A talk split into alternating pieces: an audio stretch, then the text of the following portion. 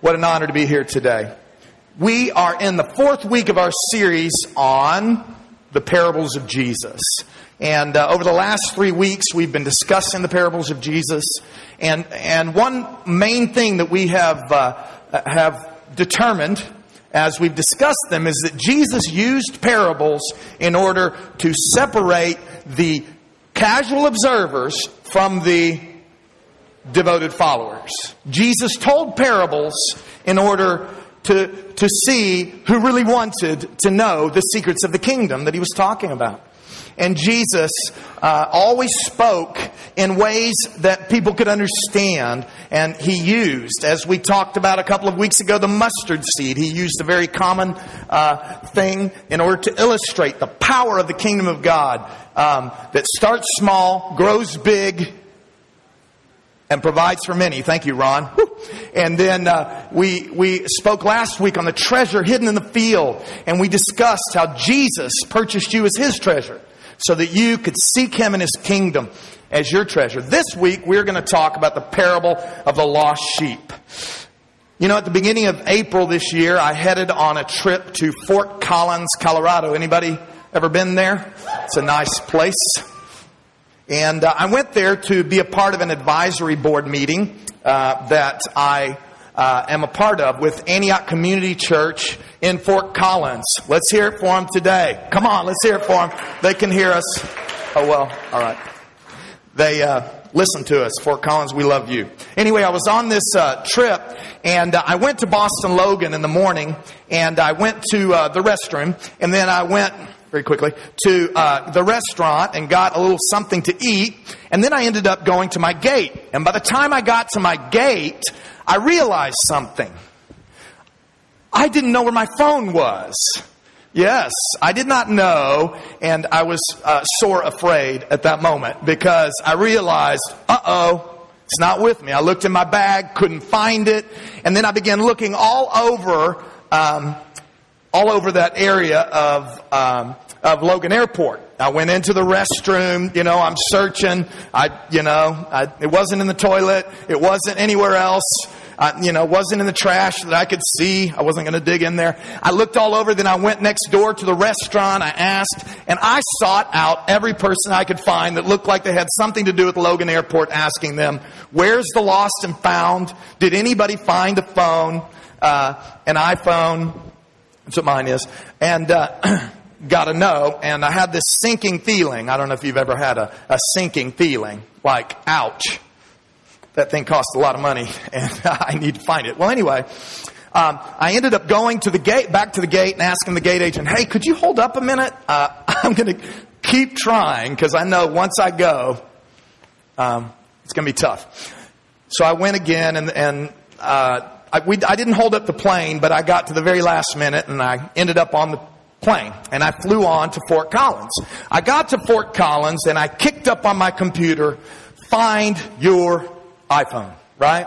So I kicked it up and I began to, I looked at it occasionally, maybe a lot. I'm a little bit OCD about these things if you just ask my wife. I was checking and somehow it has this satellite image that can find out exactly where my iPhone was, but it was turned off, so I couldn't find it. Anyway, um, you know, uh, my phone, interestingly, interestingly enough, my phone during that season of time uh, seemed more important to me than it had in the morning when I left. It was on my mind. I was thinking about it. I was wondering about it. I was wanting it. And why was it? It wasn't because it was more important. It was because it was lost. I wasn't thinking about all the things I had, the nice things, the uh, computer that I had, nice as it is. I wasn't thinking about uh, my wallet that I had with me. I wasn't thinking about, I was thinking about my phone that was lost. Well, we all have something that we've lost, don't we? Anybody lost keys? the frustration of that. Anybody lost uh, a wallet? Oh goodness, you know, thinking about having to change all your credit card information. I don't know what it is, but we've we've lost these things. A phone, maybe, like I did, and we've searched all over to find it. But you know, those things are really just material possessions, right? Nothing that I've ever seen is more heart wrenching than seeing a parent who has lost their child. Many of us have seen on TV uh, uh, a parent pleading for the return of their child or pleading uh, for anyone that has any information to come forth and to help them to see their child returned.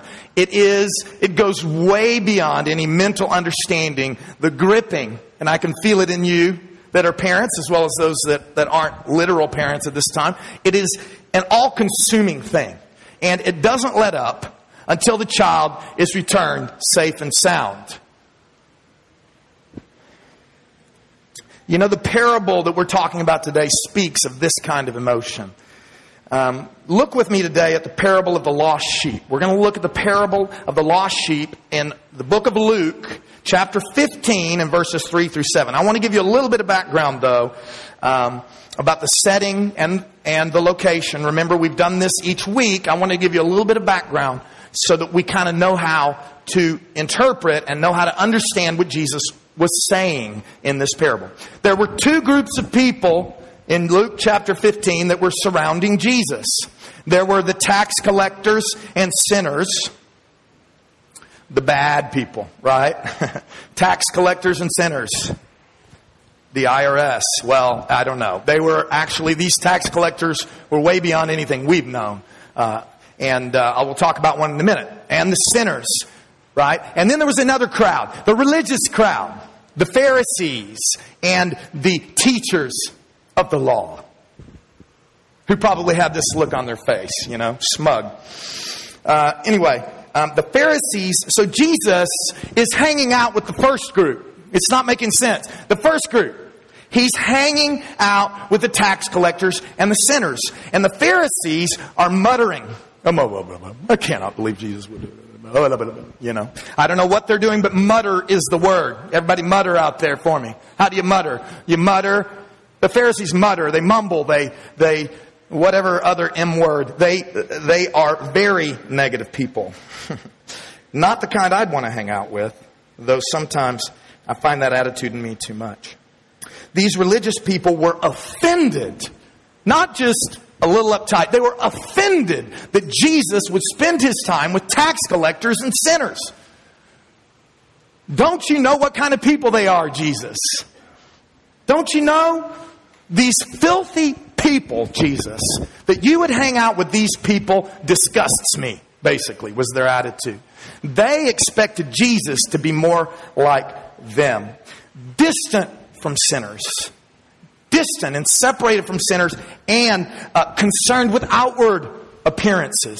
That's exactly how the Pharisees and the teachers of the law, uh, the, the attitude that they had. And this is what was going on when Jesus told this parable, the parable of the lost sheep. Now, I want you, uh, to, as now that we understand the setting, to read with me in Luke chapter 15, verse 3 through 7. Then Jesus told them this parable Suppose one of you has a hundred sheep and loses one of them. Doesn't he leave the 99 in the open country and go after the lost sheep until he finds it?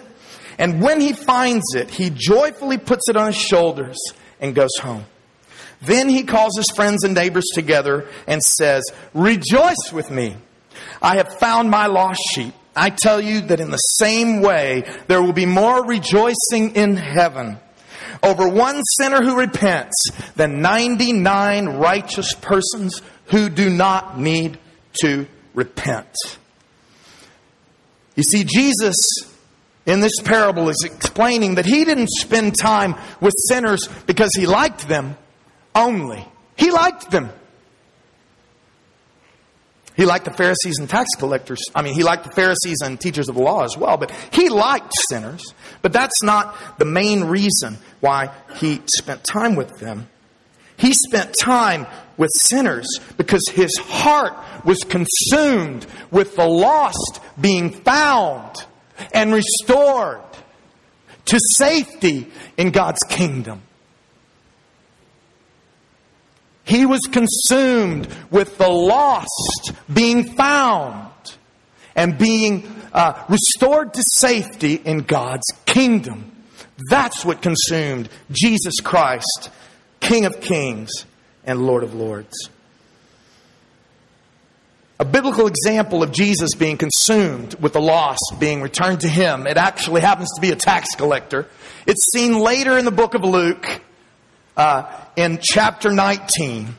And it's about a man we've talked about a number of times. His name is Zacchaeus. Zacchaeus is, is, is a, an, a perfect example of Jesus' heart. And let's look at it real quickly. Jesus is walking along the road on the way to Jericho. And he's walking through Jericho, actually. And he's walking there, and a man, a short man, it says, named Zacchaeus, heard that Jesus was coming his way. And this man, Zacchaeus, wasn't able to deal with the crowds because remember, as we said in the first week, crowds pressed in on Jesus. Only a few devoted followers stuck with it, but crowds were around him all the time. And so Zacchaeus climbed up, however high he could, in a tree, and he's sitting there, he's just looking for Jesus. Now, we've got to understand, I think you do, but let's understand, Zacchaeus had no friends. Zacchaeus was a hated man. Zacchaeus was a thief. Zacchaeus not only took the money uh, that was um, the tax that was owed, but he exorbitantly stole from people an excess amount of money and enriched himself through it, and people hated him because of it. He was an outcast. He was someone that no one would have wanted to be with. The Pharisees didn't want to be with him, but I don't even know how many sinners wanted to be with him. What an unlikely character for a man of God such as Jesus to interact with. But don't you love our Jesus? Jesus walking along the road. I don't know what exactly went through Jesus' mind, but I can imagine him thinking, hey, there he is, one of the most hated men. That's my man. I'm going to love the hate right out of him. Praise the holy name of Jesus. So, Jesus, um, uh, he said this. So, he looks up in the tree. It's very interesting what Jesus says. He says, Zacchaeus, I must come to your house today. He didn't just say, uh, Zacchaeus, maybe we could hang sometime. You know, like we all say, let's hang sometime. Let's, go, let's hang out sometime. No, Jesus said, Zacchaeus, my heart is consumed with your lost soul being returned to safety in my kingdom. I must come to your house today. praise the name of Jesus. See, Jesus uh, found this lost man, Zacchaeus, and returned him to safety in God's kingdom. After Zacchaeus repented and turned from his sin, Jesus said this in Luke 19 and verse 10. And this accents the very parable of the lost sheep that we're talking about. Jesus said, For the Son of Man came to seek and to save that which was lost. That's what he's all about. Why is he concerned with the lost? Are they more important? No. They're more lost. I don't know how to say it. They are the ones whose eternal destinies are at stake. Of course, God loves us. Just as the, the rich uh, or the, the faithful son in the parable of the, of the two sons and the lost son, they have everything. We have everything from the Lord. He delights in us, He, he loves us, but He is consumed. Why did Jesus seek and save the lost? This is the question that I believe we must answer today. This is why Jesus sought and saved the lost. Because the time was short, and hell was and is real. And Jesus spoke more of Gehenna, Hades, translated as hell. Jesus spoke more of this than any person in the Bible. Why? Because he was a meanie? No because he was a lover, because he loved his children who, and he loved people who were in the danger of the fires of hell. Jesus was not politically correct. He's correct. He is correct. The definition of correct is Jesus. And he's so correct in his love because he is the most loving being on the face of the earth. he told people how it was. So that he could condemn them? No. So that he could draw them to freedom. You see, Jesus knew better than anyone else the reality of heaven and hell and the fact that those who were not redeemed were destined, get this, destined for a godless eternity an eternal torment. I'm not saying that for effect. I'm quoting to you the Word of God. It is God's desire that none should, should um, perish. And that's what perishing really means when we get down to it. But that all should come to repentance. You know, knowing this truth gives me a vision for this church here at CFCF and what I want us to be about. My vision for CFCF is that we would always seek out to be, uh, to be with those who are not a part of God's kingdom yet, and those who don't understand the free gift of salvation in Jesus. My vision for CFCF is that we would order our lives in such a way that people are not a project, they are a part of us. My vision for CFCF is that people belong to us. And then they will believe in Christ as we share the truth, is what I'm saying today. And then their behavior will change. That people would belong, that we would be a people that say, Come as you are, just don't stay as you are. Come as you are. But we have a way to walk in freedom with our God. I have a vision for CFCF that we would not be so busy with our lives and church activities that we don't have time for our neighbors, that we don't have time for our friends, that we don't have time for our school or work associates or those who we come in contact with every day. I have a vision for us at CFCF, myself included. And I am convicted as anyone here in this place today, if you're wondering, that we would think and act in a way that seeks out relationship with those who are lost and sees them return to God and return to a safe place in His kingdom. It is my vision for us that we would be spiritual, not spiritual thermometers that go up and down, up and down with the spiritual environment we're put in, but we would become spiritual thermostats that come into an environment and the love of Christ and the compassion of Christ literally turns the dial to righteousness. And you know what righteous, when people experience righteousness, they feel loved. They don't feel condemned our beautiful Jesus looking in the eyes of sinners. He exposed their sin to judge them? No. To say, come to safety in God's kingdom. Come to safety in God's kingdom.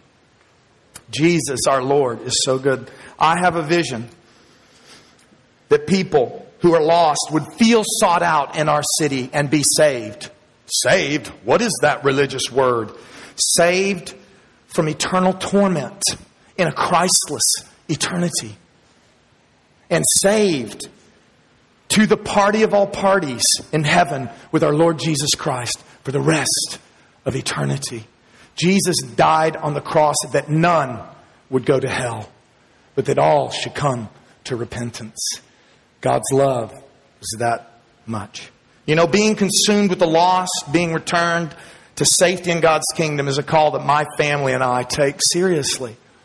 And I, I, I take it seriously, and I'm continuing to take seriously. We have a Bianchi family mission statement. Any of you that have been with us with our children in the mornings or at some point might have heard it. I'll read it to you.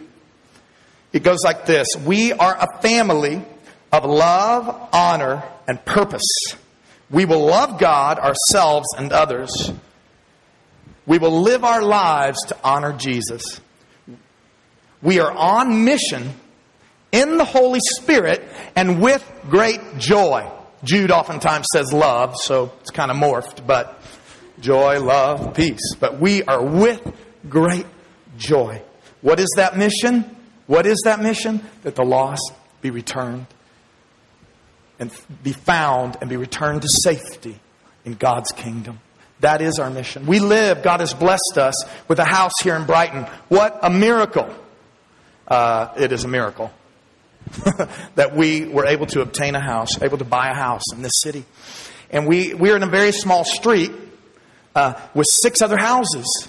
We pray regularly by name over our neighbors that they would come to know the love of Jesus Christ. We pray regularly. I ask our boys every morning, who are we praying for today? Sometimes it'll be Annie Cade or, you know, us, and we do pray for, for whoever, his friends or something. But they'll always come up with someone, and, and we'll pray for them to be saved. But, you know, prayer is not enough. Uh oh. Potential heresy there. No, prayer is not enough. We need to engage them in life. We need to say, We're here with you. We love you. Last week, hey, I'm a busy guy. I fail. I'm not, I'm not condemning you, but I'm saying we make a point to party with our neighbors. in impurity, no. Impurity, but to be with them in their graduations. We went to a graduation party a week ago. Had a great time. Invite them to ours our uh, parties and, and just to be with them. What? If you've been to our neighborhood, it is diverse. And I love it.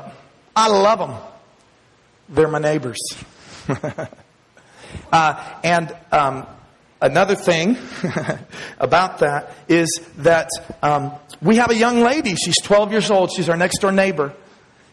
She's beautiful and she lives with us practically. That's overstating it. But she's a wonderful young lady. She's with us hours a day and she's learning what it looks like to love and to know Jesus with all of her heart. She's never going to be the same. I can't wait to see her graduate. I'll be weeping on the front row. So proud of this young lady. But she's getting discipled in our home. We take it seriously. Do we fail? A million times. A million times. There's so many times I feel that I fail but He is not failing on our people. I want to challenge each of us today to consider the overarching goal. Each one of you to consider that overarching goal of your life. What is that goal for you? There's some good, good options. um, is it living a comfortable life? Is it being a success at your school or your workplace? Is it being a good person or desiring that your, your family, that your children are safe and secure? Those are not bad things. Not bad things at all. But I would suggest that we look again at the words of Jesus in Luke 15, 3 through 7, and see what Jesus defined as the proper approach to life. Then Jesus told them this parable Suppose one of you has a hundred sheep and loses one of them, doesn't he leave the 99 in the open country and go after the lost sheep until he finds it? And when he finds it, he joyfully puts it on his shoulders and goes home. Then he calls his friends and neighbors together and says, Rejoice with me! I have found my lost sheep. I tell you that in the same way, there will be more rejoicing in heaven over one sinner who repents than over 99 persons who do not need to repent. What if every one of us here today became more consumed with the lost being found and returned to safety than with our own comforts and religious ways?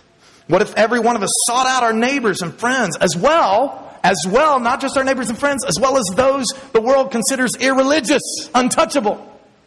What if we sought them out with the intensity of a person searching for a lost child?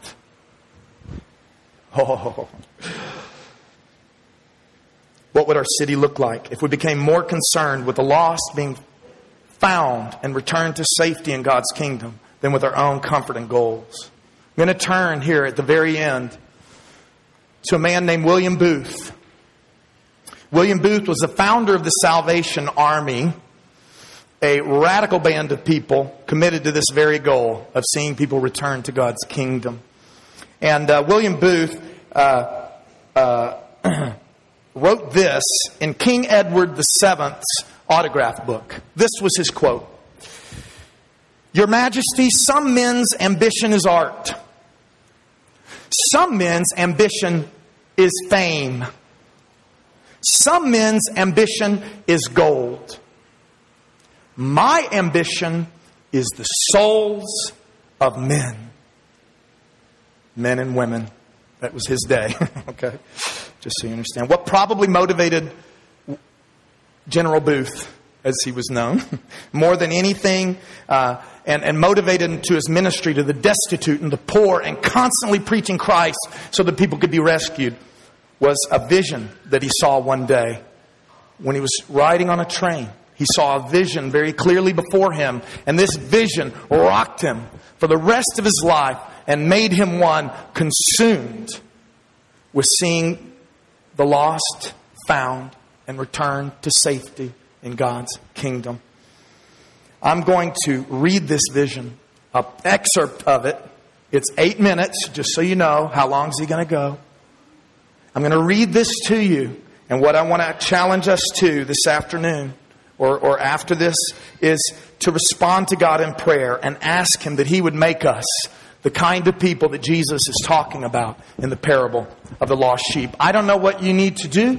You can look at me, you can close your eyes, you can, you can do whatever, but I want to ask you to focus in, to not let the heat or anything else keep you back from hearing these words. This is William Booth as he's on a train, it's going to explain here, and the vision he received from God that I think is the most apt representation or the apt illustration of what the parable of the lost sheep is all about. This is the excerpt from A Vision of the Lost by William Booth. On one of my recent journeys, as I gazed from the coach window, I was led into a train of thought concerning the condition of the multitudes around me. They were living carelessly in the most open and shameless rebellion against God, without a thought for their eternal welfare. While my mind was thus engaged, I had a vision. I saw a dark and stormy ocean. In that ocean, I thought I saw myriads of poor human beings plunging and floating, shouting and shrieking, cursing and struggling and drowning. And as they cursed and screamed, they rose and shrieked again, and then some sank to rise no more. And I saw out of this dark, angry ocean a mighty rock that rose up with its summit towering high above the black clouds that overhung the stormy sea. And all around the base of this great rock, I saw a vast platform. Onto this platform, I saw with delight a number of the poor, struggling, drowning people continually climbing out of the angry ocean. And I saw that a few of those who were already safe on the platform were helping the poor people still in the angry waters to reach a place of safety. On looking more closely, I found a number of those who'd been rescued industriously working, scheming by ladders, ropes, boats, and other means more effective to deliver the poor strugglers out of the sea. Here and there, some actually jumped into the water regardless of the consequences in their passion to rescue the perishing. And I hardly know which gladdened me most the sight of the poor drowning people climbing on the rocks or the devotion and self sacrifice of those whose whole being was wrapped up in the effort for their deliverance. But only a very few of them seem to make it their business. Only a very few of them seem to make it their business to get the people out of the sea. What puzzled me most was the fact that though all of them had been rescued at one time or another from the ocean, nearly everyone seemed to have forgotten all about it. Anyway, it seemed the memory of its darkness and danger no longer troubled them at all. And what seemed equally strange and perplexing to me was that these people did not even seem to have a care. That is, any agonizing care about the poor perishing ones who were struggling and drowning right before their very eyes. Many of whom were their husbands, wives, brothers, sisters, and even their own children. Now, this astonishing unconcern could not have been the result of ignorance or lack of knowledge because they lived right there in full sight of it all and even talked about it sometimes. Many even went regularly to hear lectures and sermons in which the awful state of these poor drowning people was described. Many people spent their time in amusing themselves with growing flowers on the side of the rock. Others painted pieces of cloth or played music or dressed themselves up in different styles and walked around to be admired. Some occupied themselves chiefly in eating and drinking. Others were taken up with arguing about the poor drowning ones that had already been rescued. But the thing to me that seemed the most amazing was that those on the platform to whom he called, who heard his voice and felt they ought to obey it, who worshiped him, or who professed to do so were so taken up with their trades and professions, money saving, pleasures, families and circles, their religions and their arguments about it, and their preparation for going to the mainland, that they did not listen to the cry that came from this wonderful being who had himself gone down into the sea. Anyway, if they heard it, they did not heed it. They did not care. And so the multitudes went on right before them, struggling and shrieking and drowning in the darkness. Some of the safe ones wanted him to come and stay with them and spend his time and strength in making them happier. Others wanted him to come and take away various doubts and misgivings they had concerning the truth of some letters he had written to them. Some wanted him to come and make them feel more secure on the rock, so secure that they would be quite sure they would never slip off into the ocean. So these people used to meet and get up as high on the rock as they could, and looking towards the mainland where they thought the great being was, they would cry out, Come to us! Come and help us! And all the while, he was down by his spirit among the poor, struggling, drowning ones in the angry deep with his arms around them, trying to drag them out and looking up, oh, so longingly, but all in vain to those on the rock, crying to them with his voice all hoarse from calling, come to me, come and help me. And then I understood it all. It was plain enough. The sea was the ocean of life the sea of real, actual human existence. That lightning was the gleaming of piercing truth coming from Jehovah's throne. The thunder was the distant echoing of the wrath of God. Those multitudes of people shrieking, struggling, and agonizing in the stormy sea were the thousands and thousands of poor harlots and harlot makers, of drunkards and drunk makers, of thieves, liars, blasphemers, and ungodly people of every kindred, tongue, and nation. Oh, what a black sea it was. And oh, what multitudes of rich and poor, ignorant and educated were there. They were all so unalike in their outward circumstances and conditions, yet all alike in one thing, all of them sinners before God. All alike in one thing? No. All alike in two things. Not only the same in their wickedness, but unless rescued, the same in their sinking, sinking, down, down, down to the same terrible doom. That mighty being who was calling to the saved from the midst of the angry waters was the Son of God. The same yesterday, today, and forever, who is still struggling and interceding to save the dying multitudes about us from this terrible doom of damnation, and whose voice can be heard above the music machinery and noise of life, calling on the rescued to come and help him save the world. My friends in Christ, you are rescued from the waters. You are on the rock. He is in the dark sea calling on you to come and help him. Will you go? Look for yourselves. The surging sea of life, crowded with perishing multitudes, rolls up to the very spot on which you stand. Leaving the vision, I now come to speak of the fact, a fact that is as real as the Bible, as real as the Christ who hung upon the cross, as real as the judgment day will be, and as real as heaven and hell that will follow. Look, don't be deceived by appearances. Men and things are not what they seem. All who are not on the rock are in the sea. Look at them from the standpoint of the great white throne. And what a sight you have. Jesus Christ, the Son of God, through His Spirit, in the midst of this dying multitude, is struggling to save them. And He is calling on you to jump into the sea, to go right away to His side and to help Him in the holy strife. Will you jump?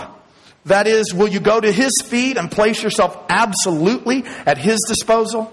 So will you who still linger on the bank thinking and singing and praying about the poor perishing souls lay aside your shame, your pride, your cares about other people's opinions, your love of ease and all the selfish loves that have kept you back for so long and rush to res- the rescue of the multitudes of dying men and women?